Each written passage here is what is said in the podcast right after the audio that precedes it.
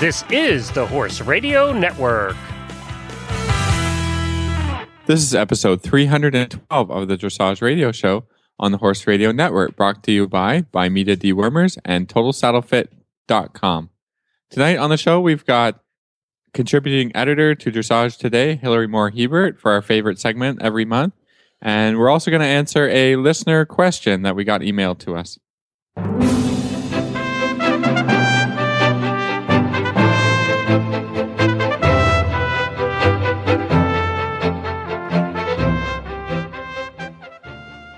This is Reese Koffler Stanfield from Georgetown, Kentucky. And this is Philip Parks from Fergus, Ontario, and you're listening to the Dressage Radio Show with our producer. Again, we have Glenn with us. Hey guys, two weeks in a row. Aren't you feeling Yeah, special? Nice. We are actually. This is fantastic. Well, Reese, are you exhausted yet? Your season's just started, but I know what it's like in the spring in Kentucky. There is something you can do every weekend with those horses. It's true. It's there's a lot going on here. We uh this is like the busiest this weekend is probably my busiest of the year because my event horses and my dressage horses go together at the horse park. So tomorrow, twice, I should be warming two different people up in two different venues on the horse park. So it's which is pretty far. You can't actually be in two places at one time. I would like to be, but uh so yeah, so it's going to be a really busy weekend, but I think we're all uh, happy to have the spring here. Actually, it's very cold here today. I don't know how it is for everybody else. Hey, Philip, how's nice. it we in had a Canada? beautiful day. really? It's freezing here. I mean, it's like in the 40s. It's very, very cold. Oh, man. Well, Philip, now what? How many horses will you work a day this time of year, and or or lessons and or work horses a day? Because this is your super busy season. Yeah, we're just in it now. So today, not so much because I'm on here with you guys, but normally eight, you know, maybe. The thing about the thing, the thing about my, my business is about it's about traveling around, right? So I'll drive half an hour, teach a lesson, drive 20 minutes, teach another lesson. Okay, So so, you do a lot you of know, so driving I'm out. more freelancing. If I had them all in one spot, I could do a whole bunch more, but Hmm. you know, we do a few in the morning at, at one spot, and then uh, and then it's on the road for the rest of the day.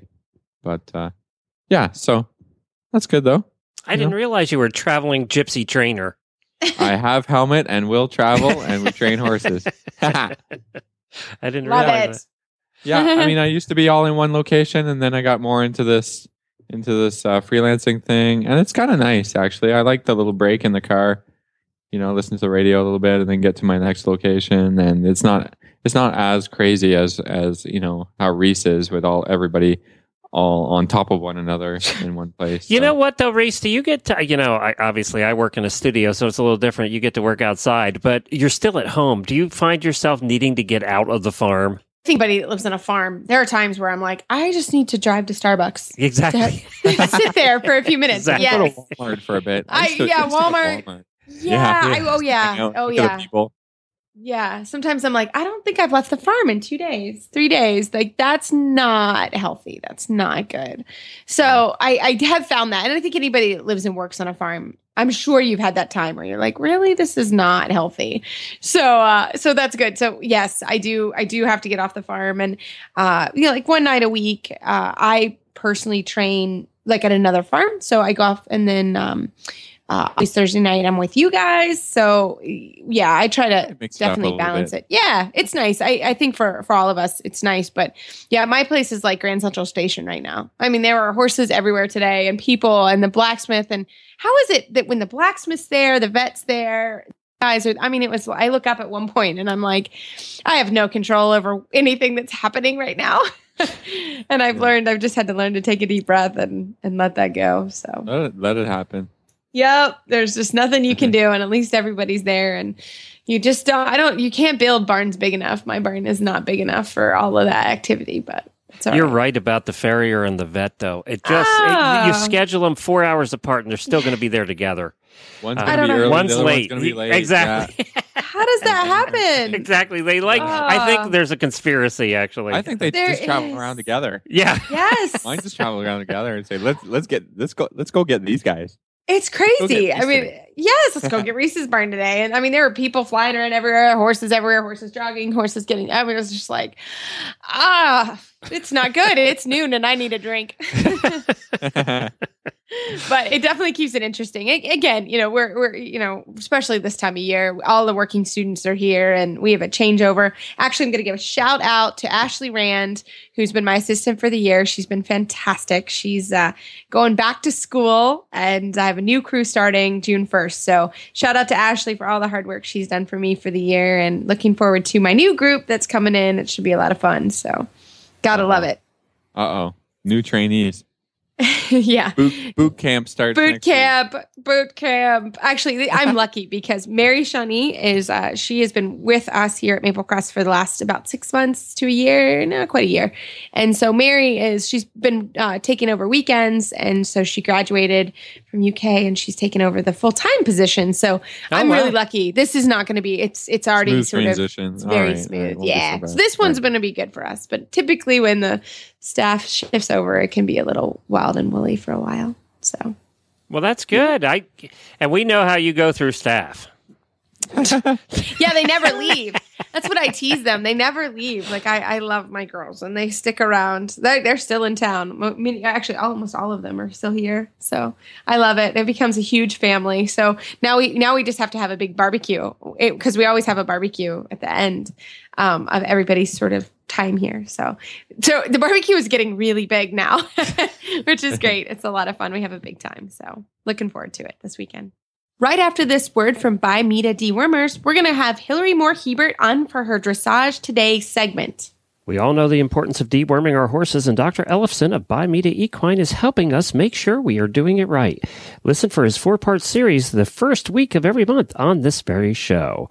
I just wanted to remind everyone if you are due for deworming, why not save a few bucks on the popular Bimeda line of wormers, including Equimax, Bimectin, Exodus, Exodus Multidosed, and Equell. You can find coupons and special offers at bimedaequine.com, including a variety of rebate offers from cash to free ivermectin. You can also get up to $2 a dose back for Equimax. And while you're at Bimeda Equine, get your free horse health record keeper and you can just download it there. Plus, learn a bunch about parasites and deworming at Bimeda. That's B I M E D A equine.com. We at the Horse Radio Network all use Bimeda dewormers because we want the best for our horses, and we know you want the best for yours too. Bimeda Equine.com and tell them the Horse Radio Network sent you. Okay, guys. So, in honor of David Letterman, which I hear some mixed reviews on who likes David Letterman, but I love David Letterman. And in honor of Dave Letterman's retirement, Hilary Moore Hebert, from the contributing editor of Dressage Today, is here with her top 10 tips. Hilary, welcome to the show. Hi guys. I So like this I- idea. I, I like love this this idea. idea. We're going to have to keep And I'll track of admit- the top 10. I don't watch David Letterman, but it's because I am either in bed way too early never or I am yeah. out at the barn helping with some medical emergency. yeah. Yeah. all of which we have yes that's me me i used to watch david letterman in college but you know that was a couple months ago so Couple months ago. So i love okay, david the letterman number one tip is Reese has been out of college for more than a couple months. yeah, that's, that's yes i have unfortunately now now yes i'm not gonna i'm gonna tell everybody this story because you'll you'll love this we're sitting and we're chatting about bronze medals and that kind of stuff and one of my students comes in and goes oh my god you got your bronze medal the the year i was born and i was like Really? Oh. you need to Did tell you make me her that leave? Did you make Yeah. her leave? i was like i should have made her drop and give me push-ups or something i was like get out Run a lap. run a lap or something. It was so mean. So yes, so I, I'm a little sensitive to that topic this week. So we've all been there. So uh, so anyways, Hilary, what is your first tip of our top ten tips? sh- uh, Favorite trading tips? Okay, so um, because I don't really know, it go is it a countdown? So I start with number ten, right? Okay, Yeah, I'm going gotta to start with either way. Yes. so Okay, starting so- with ten. I am obsessed with biomechanics. So my first couple of tips relate to that, and they are essential to know. The first thing for the first tip is the canter is an asymmetrical gait because the horse always has a leading leg and flexion on the same side. As a result, canter work is another situation in which there's always an inside that naturally carries more weight and an outside that needs to be engaged in order to balance the horse. That's Yeah. a good tip. That's, a, really tip. good tip. That that's I you, think- you know that's so that you don't when your horse is cantering, you don't make motorcycle turns. You have to support the outside and get a get that that side going as well. Yes. So that the outside hind leg um, has to move forward more because, in terms of the, you know, um, footfalls, it's starting with that outside hind leg. And I think that that's extremely important to remember because if you know that that's the case, every single time you're riding any movement in canter, you can say to yourself, okay, what is that outside hind doing? And what, how do I need to think of this? And always remembering it's an asymmetrical gait because of that. Uh, It's not it's naturally trailing way behind the horse. So if you can get that outside a little bit underneath the horse, you're going to be a you know a lot better balance to be doing anything in canter. Mhm. Awesome. That's a great tip. tip. Love it. Number nine. So yeah, what's the next number nine? Okay, so number nine, the trot, however, and by the way, these are from the um, Half Halt Simplified with Hubertus Schmidt, one of the articles that we have um, in the magazine. Um, so the trot, however, is a symmetrical gait, so that when your horse is trotting on a straight line, you want both hind legs to push the same, and when you want to collect, you want both hind legs to carry the same weight. So whereas the canter is asymmetrical you know, taking that outside hind first. The trot is the diagonal pairs. And so when you're thinking about that, it's always related to, um, you know, how to kind of get things connected evenly behind.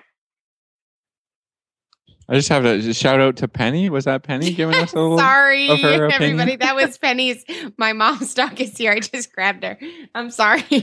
yes, that was shout out to Penny, who was shouting out at everyone else. Yeah, it's good to think about how the gaits are different from each other and how you have to balance them a little bit differently. So uh, these, I mean, great tips to think about how your horse moves and and and how to improve that.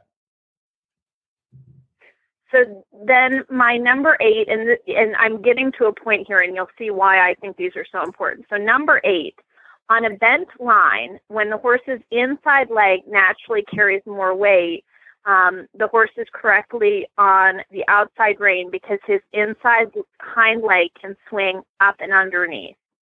So this, to me, I think is completely essential for any bending line is to know that, and this is a word I didn't learn until the L program, um, the inside hind adducts, it steps up and underneath. Horses don't shorten their inside legs to turn the way that humans do. They step up and underneath, um, you know, crossing underneath their midline for a proper turn. So, Philip, what you were saying before about the motorcycle turn, this is important to think about because we don't want them shortening their inside hind to kind of zoom around and go on their forehand. We want them to step up and underneath so that their body stays upright through any bending line. 20 meter circle, turning onto the diagonal, or as you get more advanced, you know, thinking about that in smaller circles and anything else that you would be doing. Yeah, and this is huge. I actually uh, was working with someone today, and it's it's a third level horse, and now actually we're going for flying changes. And this particular horse, we have been working on her leaning on the right leg since I can't remember since she was four. And it's funny now because now this is her first horse that she's trained to train to third level. She said to me, I understand why she's she can't do that. She needs to step under behind. And uh, sometimes I think you have to get a little further down the journey to understand why it's so important to do that. But it's a huge deal if the horse is leaning and falling in or and not carrying their weight. So uh, that's a great tip, and I think every everybody really has to watch that on all your horses. Yeah, I think this is a big one. I know that Hilary was saying that this these are these tips she goes to every day in her coaching, and this one for sure I'm Mhm. teaching about every single day on every single horse because we're teaching gymnastics and strengthening for the horse, and and this is a very important point. If you want your horse to be strong and gymnastically flexible, and to be able to do the job of dressage to be able to move in a beautiful way They have to be able to flex their joints, step under the body, carry weight with the hind legs. So, I mean, this is right from the horse is three years old doing a 20 meter circle. We have to teach them how, you know, because from the, I was actually, I was watching a horse today.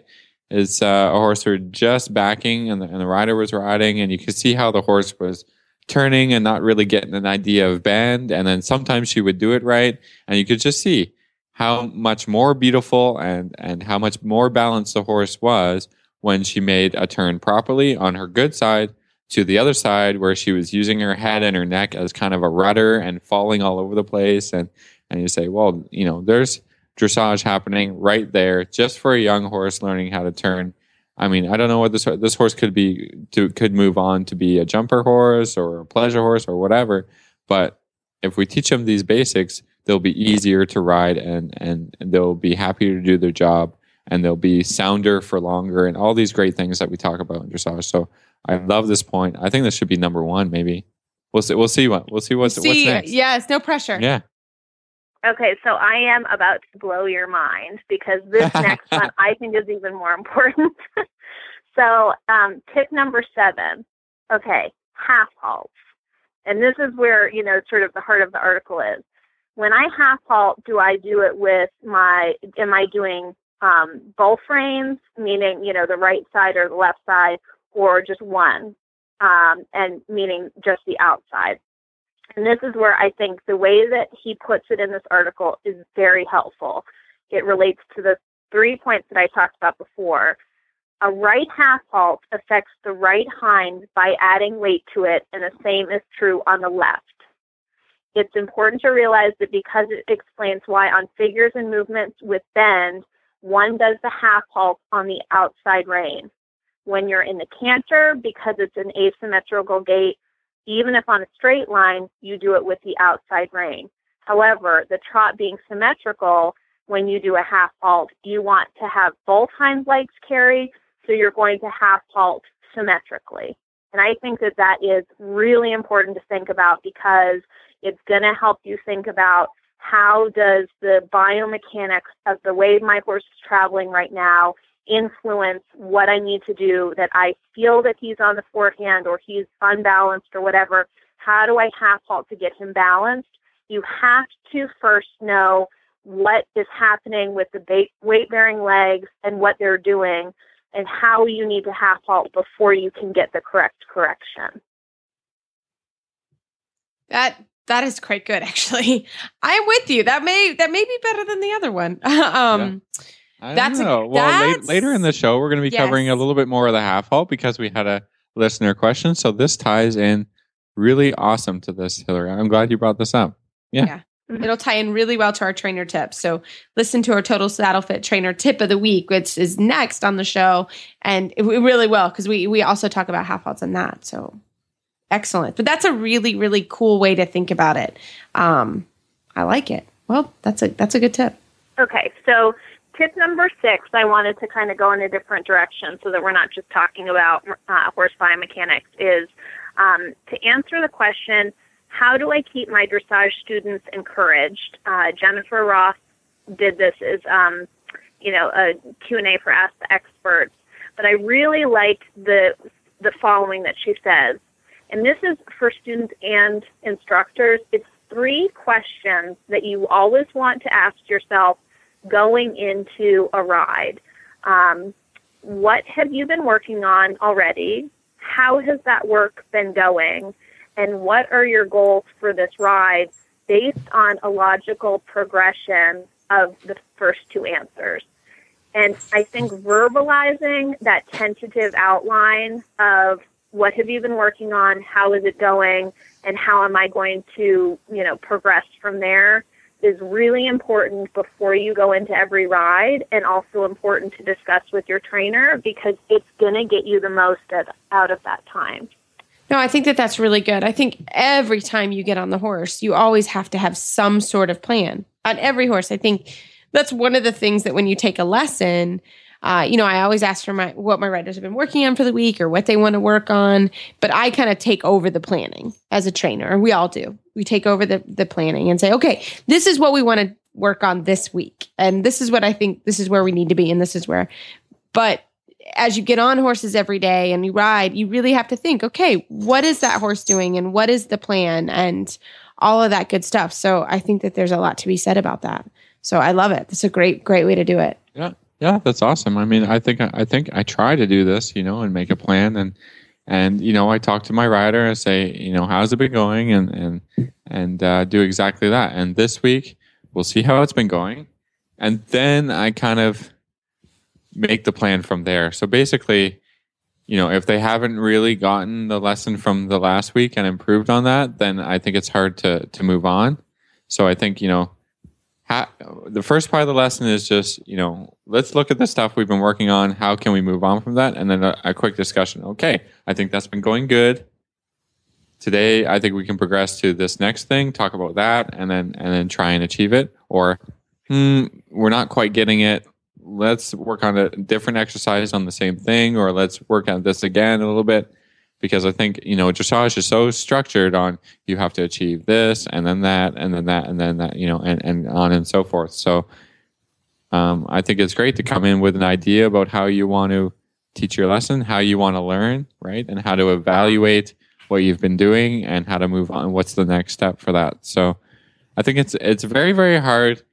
I think the first time that you teach a horse from let's say first time you've ridden training level, you know, progressing on to first level, the second, you know, if you've done that more than once, everything is so much, you know, more clear than if you're just learning it the first time. So I think there's a, a lot of, you need a, a, lot of more coaching and, and help and encouragement from your coach when, when, okay, this is the first time I've ridden first level. And then you say, okay, well, we got to, you know, once you've gotten through that, you're like, oh, that's why you did that, or that's why you did that. And then there's you know it's it's a lifetime of learning. So I, I like how you have to approach each lesson in kind of the same way and and have some structure. So that's a great tip. What's next hilary? Okay. So of course i had to have suzanne von on um, from her clinic. And um, this one is from a critique. She talks about creating an open back line. And um, this is a huge pet peeve of mine and I see it all the time and I do it too, so I that's why I'm obsessed with it. But people riding with their head in front of the rest of their body. And um, it's something that creates a lot of tension in your shoulder area and just in general you're not in alignment and it's happens so often. Um, there's two ways to approach this, and one of them I've heard her say that I think is a really straightforward way is always ask yourself as you're riding and look at a video to see, you know, if this is a common problem. Think about keeping your ears over your shoulders um, so that you're keeping your head back. Um, it's very common for people who, you know, are working in a computer or they talk about that neck problem that everyone has from texting all the time on their phone this is the issue that you need to be sorting out. Um, for a clearer exercise to be solving this problem, she says to imagine a diagonal line running from your chin up to the back of your head and stretching your neck without negative tension. And with an op- a more open neck, it will be easier to straighten in the shoulder area too. And to feel the connection, put one hand on the back of your neck and bend your head forward and downward to feel the vertebra of the neck stick out. And there's a big one at the bottom, which is the lowest neck vertebra. Now lift your chin up so you can feel that this vertebra stays in place while the one above slides forward away from your fingers. And now repeat that while making, trying to make contact so that it slides back. That's what you want to feel like you're doing. You want to align your upper back so that you don't get that tension you know, that kind of rolled shoulder look that you'll see in a lot of photos from the side of riders. You want to get everything straightened out so that it's just stacked on top of each other. That's a really good tip because I that's actually something I personally do. So I always have to be watching that my neck is back. Um, and and I do that. I don't. I think I'm because I'm like I don't know, trying to make the horse go faster bigger. Yeah, I don't know. You're, you're trying I to do it. it. a little bit. You're trying yeah. to. Like, I'm gonna let's get going. Let's, let's do it. Going. So I have to really personally watch that significantly. Yeah, that's a super common problem. Yeah. It, so I I really like that one because I do that. yeah. I'm like I do that one. So well, um, I like that I, one. I mean, yeah. When I teach, I try and tell like if I have a rider with that issue a little bit, I tell them to put their index finger on their chin and just push their head back a little bit and see if they can. If they can Mhm. easily, then their head is probably leading a little bit, and if they can't, then maybe maybe they're riding better than that than I can see. But I, you know, you just think don't don't kind of lead with your forehead or your chin. Let your body lead a little bit, and um, that's that's a great tip because it's a really common issue. So, Yes. Good. Yeah. what's That's next? a really good one. So her other solution to this is sort of a whole tip in of itself. So I'm separating it, um, and it's tip number four. Another way to fix this that I think speaks to so many other things is imagine that the, and I love the way she says this, the rocking point of your horse is behind the saddle. So is I'm that, I know it's kind of like a Say say that thing, again. Yes, say that again. the ro- imagine that the rocking point of your horse is behind your saddle so it's located behind your saddle so here's a way that i kind of think of this is that your horse that instead of what you were saying before reese of feeling like you want to go faster so you're almost kind of like putting your head forward Mhm. think about behind the saddle and that you're on almost you know a feeling of when she says the rocking point of your horse as you canter for example that what's happening is you are you're rotating and everything all the movement and everything is coming from behind so instead of feeling like maybe you're cantering and it's that your horse is bounding forward with the front legs think more about them sitting behind. And then that kind of as i think of that i kind of imagine you know the back part of my back what's behind me. It's having awareness of what's behind you. You start to kind of i find myself bringing my head back thinking about keeping myself you know nice and upright in my body. And you start thinking about you know when she says the rocking point you know the activity and also the place that everything is moving up and down is coming from behind instead Yeah, that's that's interesting. I've never heard it Me either. you know, kind of focus on that. But I, I mean, if you think, if you think about it, if we could put a saddle on the horse's butt a little bit, we could be pu- pushing the horse around a little bit better, right? Because we're actually sitting in front of the the engine, in front of the power point of the horse, and so if we focus and we get everything more like, you know, we're behind it and we're pushing the horse from behind where we want it to go, the hips, then then uh, then then everything will go a little easier. I think. Interesting. And It's I all think different pers- that- perspectives, right? Yeah, and I think I like to do this if I'm having difficulty. So, for example, you're talking about the flying changes. I like to think about this because it makes me, you know, in the tempi changes, sit back and think about the change coming from behind. Or like in the pirouettes, it makes you think about what's happening behind as opposed to just rotating the front around. I like to think about this a lot when she talks about this rocking point. Maybe you have, you know, a different term for it, but I like that idea of, you know, what is happening in the hind legs and how are they moving in order to get that movement done. And that's where is to me is why it's one of my top tips is, you know, you really always need to be saying, you know, how am I influencing the hind end versus sort of always focusing on what you can see in front of you. Yeah. Yeah, I like it. Yeah, That's good. really cool. Yeah, that's really Good. cool. It, yeah, very cool. All right, how about our next one?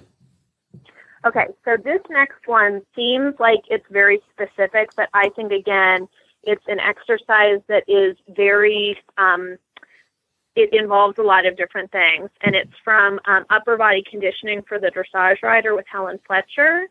Uh, it's an unmounted exercise called the dumb waiter. And I often will talk about this in a different way because the exercise is very similar to um, you, you're going to stand with your feet hip bone width apart with even pressure on both feet from the base to um, your toe to your heel. Um, and then you're going to, again, gently lengthen the crown of your head, just like how Suzanne just told you. Um, activate your core muscles as we always do. Um, and then you're going to bend your knees at a slight right angle so that it mimics riding. But this is where I think that this is a thing that professionals, I think, take for granted sometimes is you're going to take your elbows and bend them at a right angle. And it should look like your palms are facing upward as if you are holding um, a lunch tray uh, and that's why you know I think they call it the dumb waiter. So you want to feel as though you have a, a lunch tray or you know some sort of tray with your hands underneath. Um, and what you want to then do is inhale to prepare, and as you exhale, um, you want to bring your arms outward uh, and keep your elbows in, and then um, you're going to bring them back. But that movement, as you return them back and then come out again, and you repeat that, you're not going to squeeze your shoulder blades. It's simply feeling as though you can keep your balance as your hands can come wider and can come in. And I think this is a really important exercise to do because it allows you to feel like with relaxation you can bring your hands in and out. And I notice a lot for my students that this is a very difficult movement.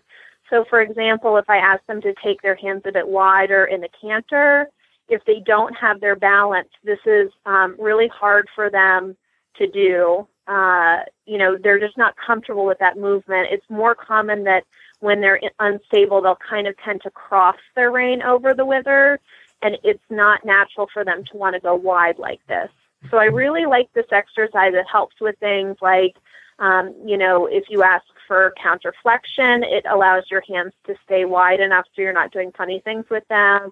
Um, it's a really good way to prepare for all the second level trot work because you're comfortable kind of going wider and narrower with your arms, um, you know, as you ask for shoulder in, haunches in, stuff like that. So I think it's really applicable to a lot of different things, um, and it helps you start to feel comfortable with your upper back and posture, um, which tends to get very tight or kind of twisted and stuff as you're moving up the levels. Yeah, I was just sitting here visualizing it, and it's true. Like it's it's just something where, where you're where, where Hilary's describing. Try to visualize because it definitely makes sense once you feel that. So I think it's our I think it's our yoga move of the week. Yes. We're gonna start adding True. our yoga move of the week. Well, it's, it's good. Yeah. Yeah. I mean- really good idea. I don't know it, if this is hard for people. I'm just doing it. Sorry, I was just in the moment. Thanks, Hillary, for that tip. That's awesome. What's the next one?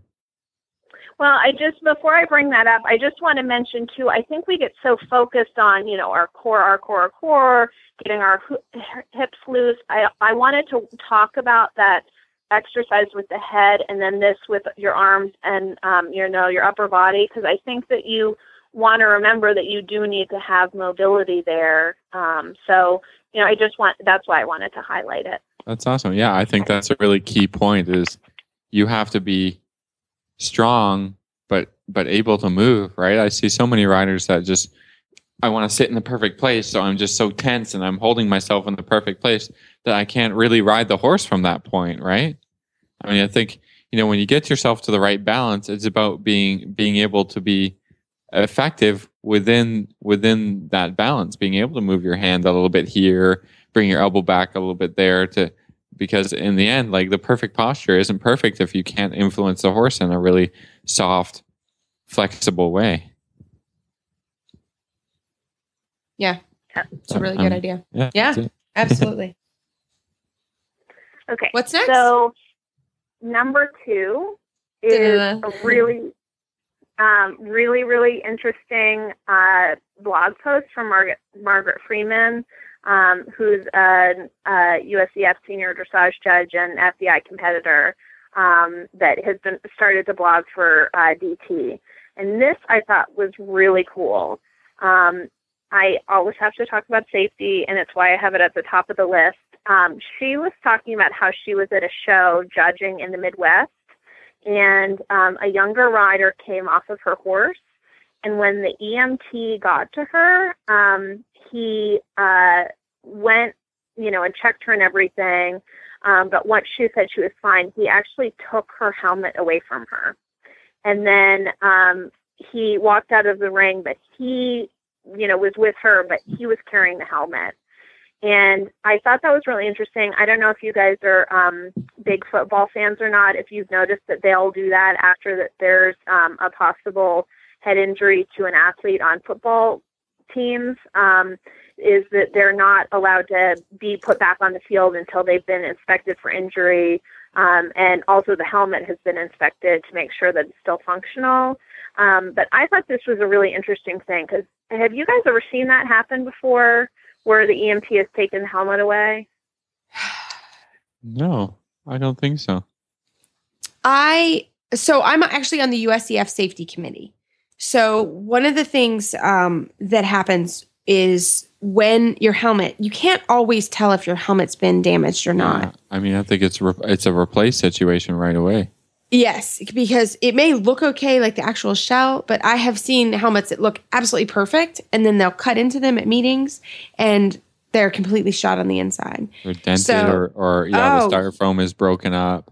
Right, because every one of the helmets has to meet a standard, the ASTM standard, and uh, all this stuff is is you can find it online now. Uh, so I don't want to be quoted, you know, that, that I say the wrong thing, but you have to be very careful. And I think the fact that the EMT took the helmet is good because it also says that, you know, maybe she's not ready to get back on the horse. And I think that you know we're all trained very quickly that we're supposed to get back on the horse. Um, and there are times where yes, maybe from a rider standpoint, you should get back on the horse, but you really, really, really From have to be careful thing, with. yeah, yes, I, I- Very you know, I think more and more they're recommending like for confidence, yeah, you know, but for safety. So I'm like, you know, as far as you know, the litigation and stuff like that, it's actually for students like don't get back on the horse. Don't Right. use that helmet again. Replace that helmet immediately. right. You know, that's I mean, it's tough because we know how it is about riding, and you want to not spend too much time off the horse and then think about your injury and think about the fall. And but uh, we're learning so much about concussions and how they can have effects you know later on. Like you can feel okay and then be terrible in a few hours.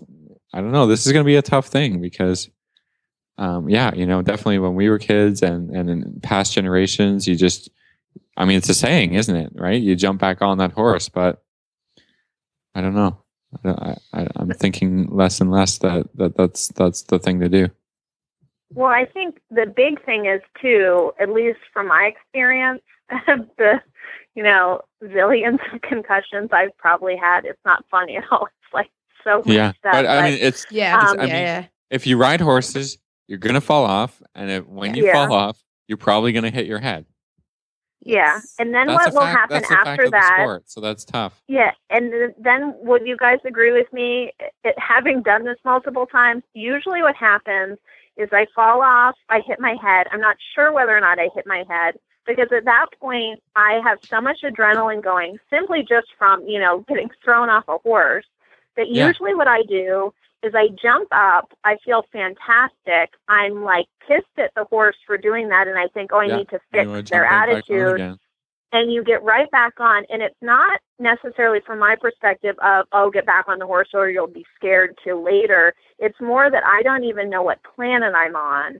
And so then you get back on the horse and there you have a, pr- a horse that's proven you know throws people off your helmet could possibly be you know crushed into a million pieces on top of your head so now you are concussed riding a dangerous horse with a helmet that doesn't work anymore. So Yeah. that's where I think, you know, this is why it's so important to me is I think that, you know, there's all the discussion, whatever I don't want to get into about riding with one or not, but there are people with fantastic intentions that put themselves in really dangerous situations because they don't understand, um, you know, that they even necessarily hit their head before they put the helmet back on and then they're back on. So I Yeah. really wanted to have this be an important thing for people to know. No, it's a really good. It's a really good tip. This is a really good point. Yeah, Yeah, because really, really good point. I mean, if I think back, I, I think I've been knocked out four times, like right out, and then gotten back on the horse. Yeah, But that's Yeah. just the way. It, I mean, that's just the way it is. Like you know, right, right. know. So Oh, I saw people in, retrospect, Europe. that was you know, a really bad idea. you Yeah. know, but yeah, I I saw I'm people a- in Europe that you know would went headfirst into a wall and then get back on the horse, and they were in no bad helmets. shape. No, No helmets. I rode in Europe with no helmet, falling off. Bad deal. Yeah, bad Yeah. deal. Bad news bear. Anyways, it's getting better, right? We're going to be It safer. is getting better. Yeah, it's getting much safer. And wear your helmets. and that sounds like that EMT had the right idea. Take away the Yeah. helmet. You know, really do a, a, a really close inspection. Try your best, but maybe not even get back on the horse that day. Yeah. So, Exactly. are we? I think we're ready. I think that's enough on that. Maybe we Yeah, go are on we ready to, for uh, number our, our number one? one. Are we ready for that? Yes. So it's a still safety one. Sorry to be such a Debbie Downer with these, but it's really important to me. So the next one, this is number one, and this is something that is very near and dear to my heart. Um, when somebody falls off a horse, whether it's you and you know what's going on, or somebody else falls off a horse, I cannot count the number of times that someone's like, "Oh, do you feel okay? Can you wiggle your hands and feet? Can you sit up?" And the possibility that a person has had a back injury, which I did two years ago, and I remember laying, you know, on bluestone that I had hit really hard. I thought I was paralyzed. The pain was like taking the wind out of me. And I had people who were like, oh, take her helmet off, put something under her head, let's take her boots off.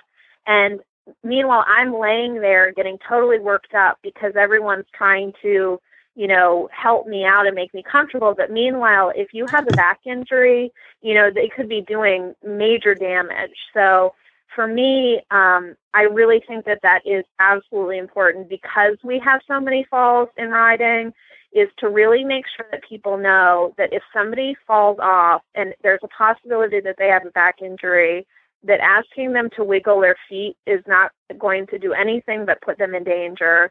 Um, you know, they should lay there immobile, don't touch them or anything. Um, if they have been knocked unconscious, and I'm not, you know, a doctor, so obviously you guys want to talk to someone who- can give you clearer medical advice. And um, I would encourage everyone to take a first aid course. But the other thing too is if someone's been knocked unconscious, there's a possibility that they'll wake up and be like very frantic.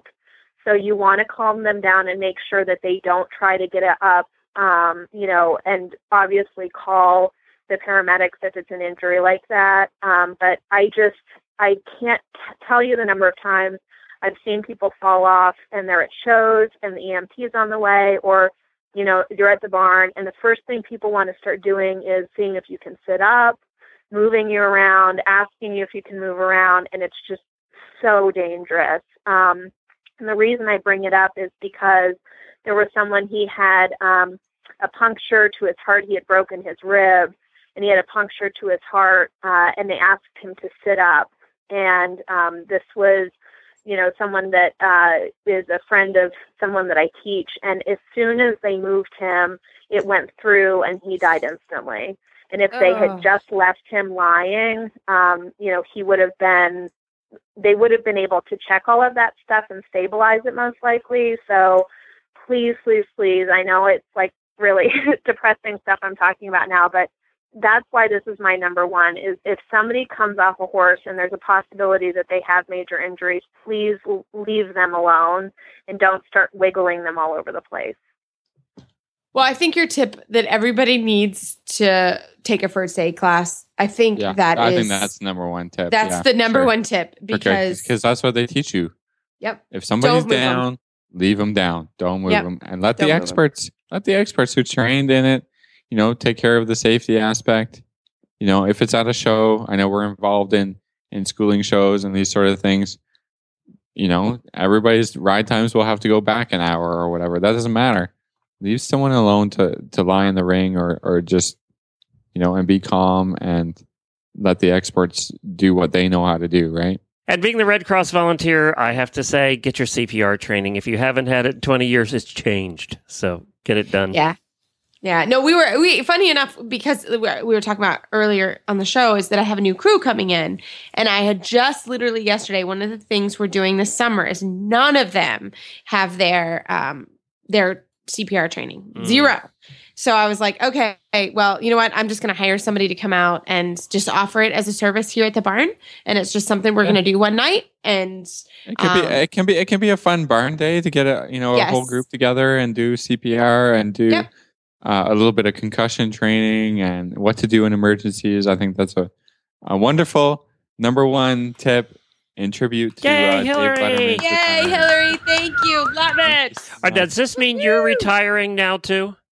No, Uh, no. no, no, she's not allowed to retire. we love having her on the show. Just asking. She's doing. no, no, it was more. It, it was more in tribute. Oh, okay. All right. Good. Those late night guys, though, aren't a lot of them. They're retiring like every two years, and then they come back the next week. So Yeah, that's I'll true. retire, Yeah, and then I'll be back point. next month. Yeah. Yeah, We'll see. that sounds perfect. Third week of the month, and you're back. We love it. well, Hilary, as always, thank you so much. And how do our listeners find you online? So they can visit us at dressagetoday.com. And don't forget to check out uh, the blog section because, as I mentioned, the past couple of months, there's plenty of new bloggers there to follow. Um, they can also find us on Facebook, Twitter, and YouTube and Pinterest. This week's EasySignsOnline.com spotlight product is their New England style farm signs, their most popular line of signs. New England style farm signs are very durable and designed for long term outdoor use with no maintenance required, no wood to rot, and no paint to peel. They will outlast the old style painted wood signs by many, many years. They are available in many sizes, shapes, and styles, which makes them the perfect sign for any farm or business.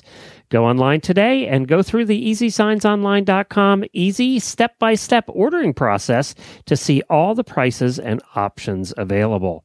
They also offer free, no obligation sign proofs on all New England style signs, and you get free shipping as well on all New England style signs. So replace your old worn out sign and make a great first impression with a new farm sign from easysignsonline.com. Visit easysignsonline.com.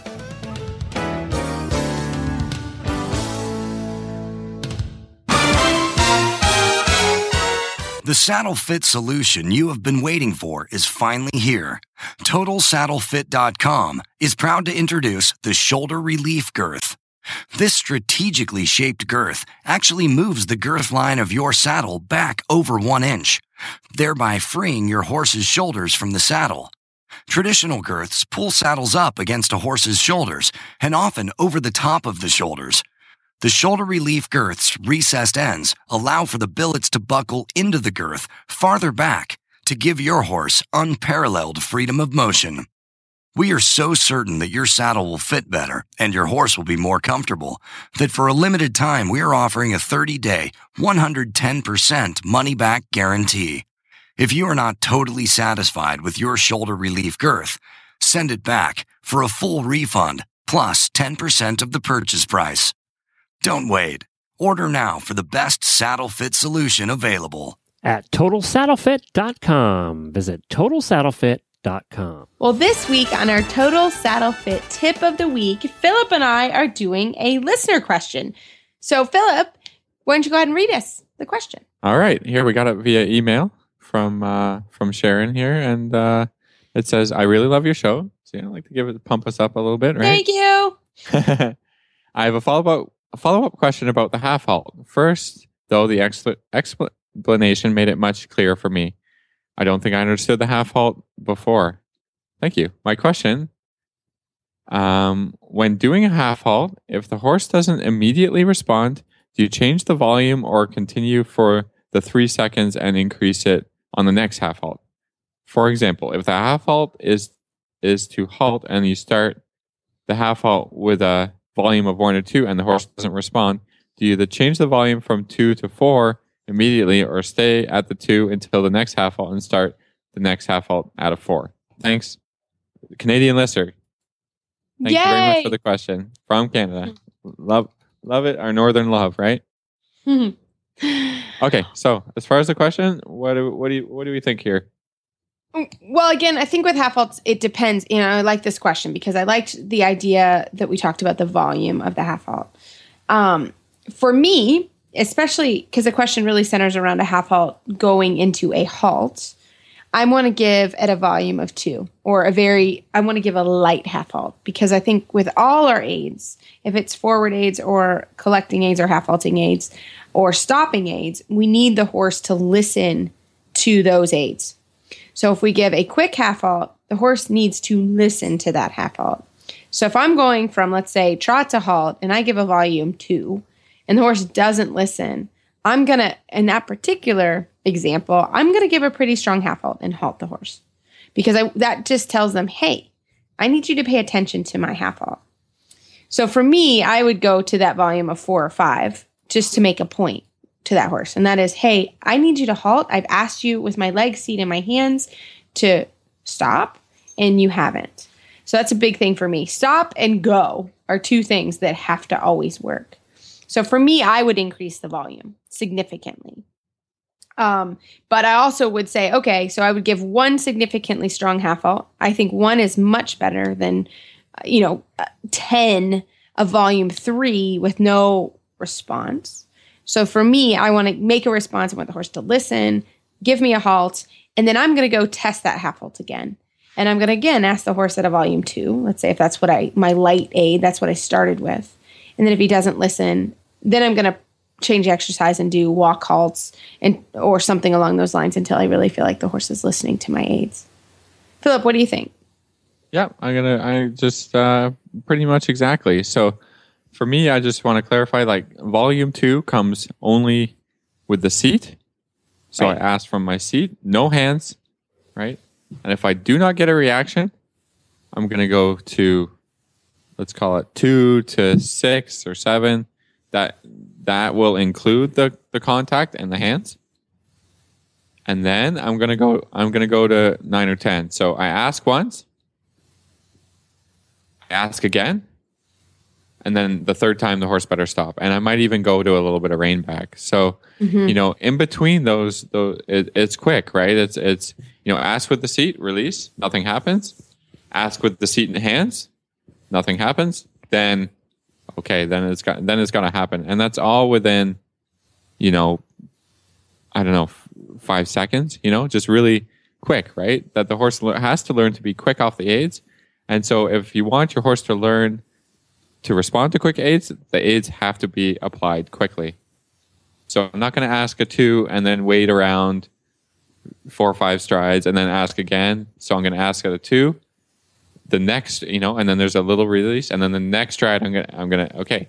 And all the time, I'm deciding, you know, when, whenever I'm riding any horse, I'm always deciding, you know, um, do I need to ask stronger? You know, what kind of reaction? It's a conversation, right? I talk to the horse through my aids, through my seat, and the horse has to talk back to me with with reactions. And so, depending on you know what kind of reactions I'm getting, I'm going to talk a little stronger or a little softer. And you know, and the other thing is just you know try to really read read your horse. Is he is he not responding because he doesn't care or he's being lazy or you know those reasons? Is he not responding because he's distracted? You know, there's you know there's different and, and horses come with different different personalities. So I have to cater you know my my lessons and and the riding to the horse to his personality. If if if the horse is really you know a little bit of one of these hot sharper ones, then I I never have to go to a uh, you know a seven, eight, nine, ten sort of thing.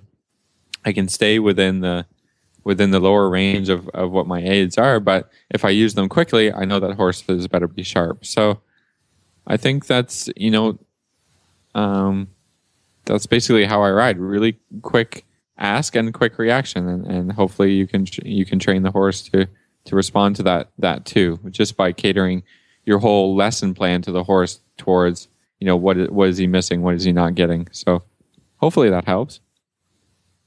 Yeah, no, I think that's great, and I think that's always how how you have to think about it. I like the idea of the fact that half halts the volume changes. I think a lot of people say, "Oh, half halts they're all the same," and they're not. Half halts, and it depends on so many things: the the strength of your seat, how the horse is on the age, level and training of the horse, understanding of the horse. That's right. Half halt is never just one thing. That's a very good point, Reese. It's, Mm-hmm. it's it's all depending on the horse. You know, the young horses you have to half halt with both reins.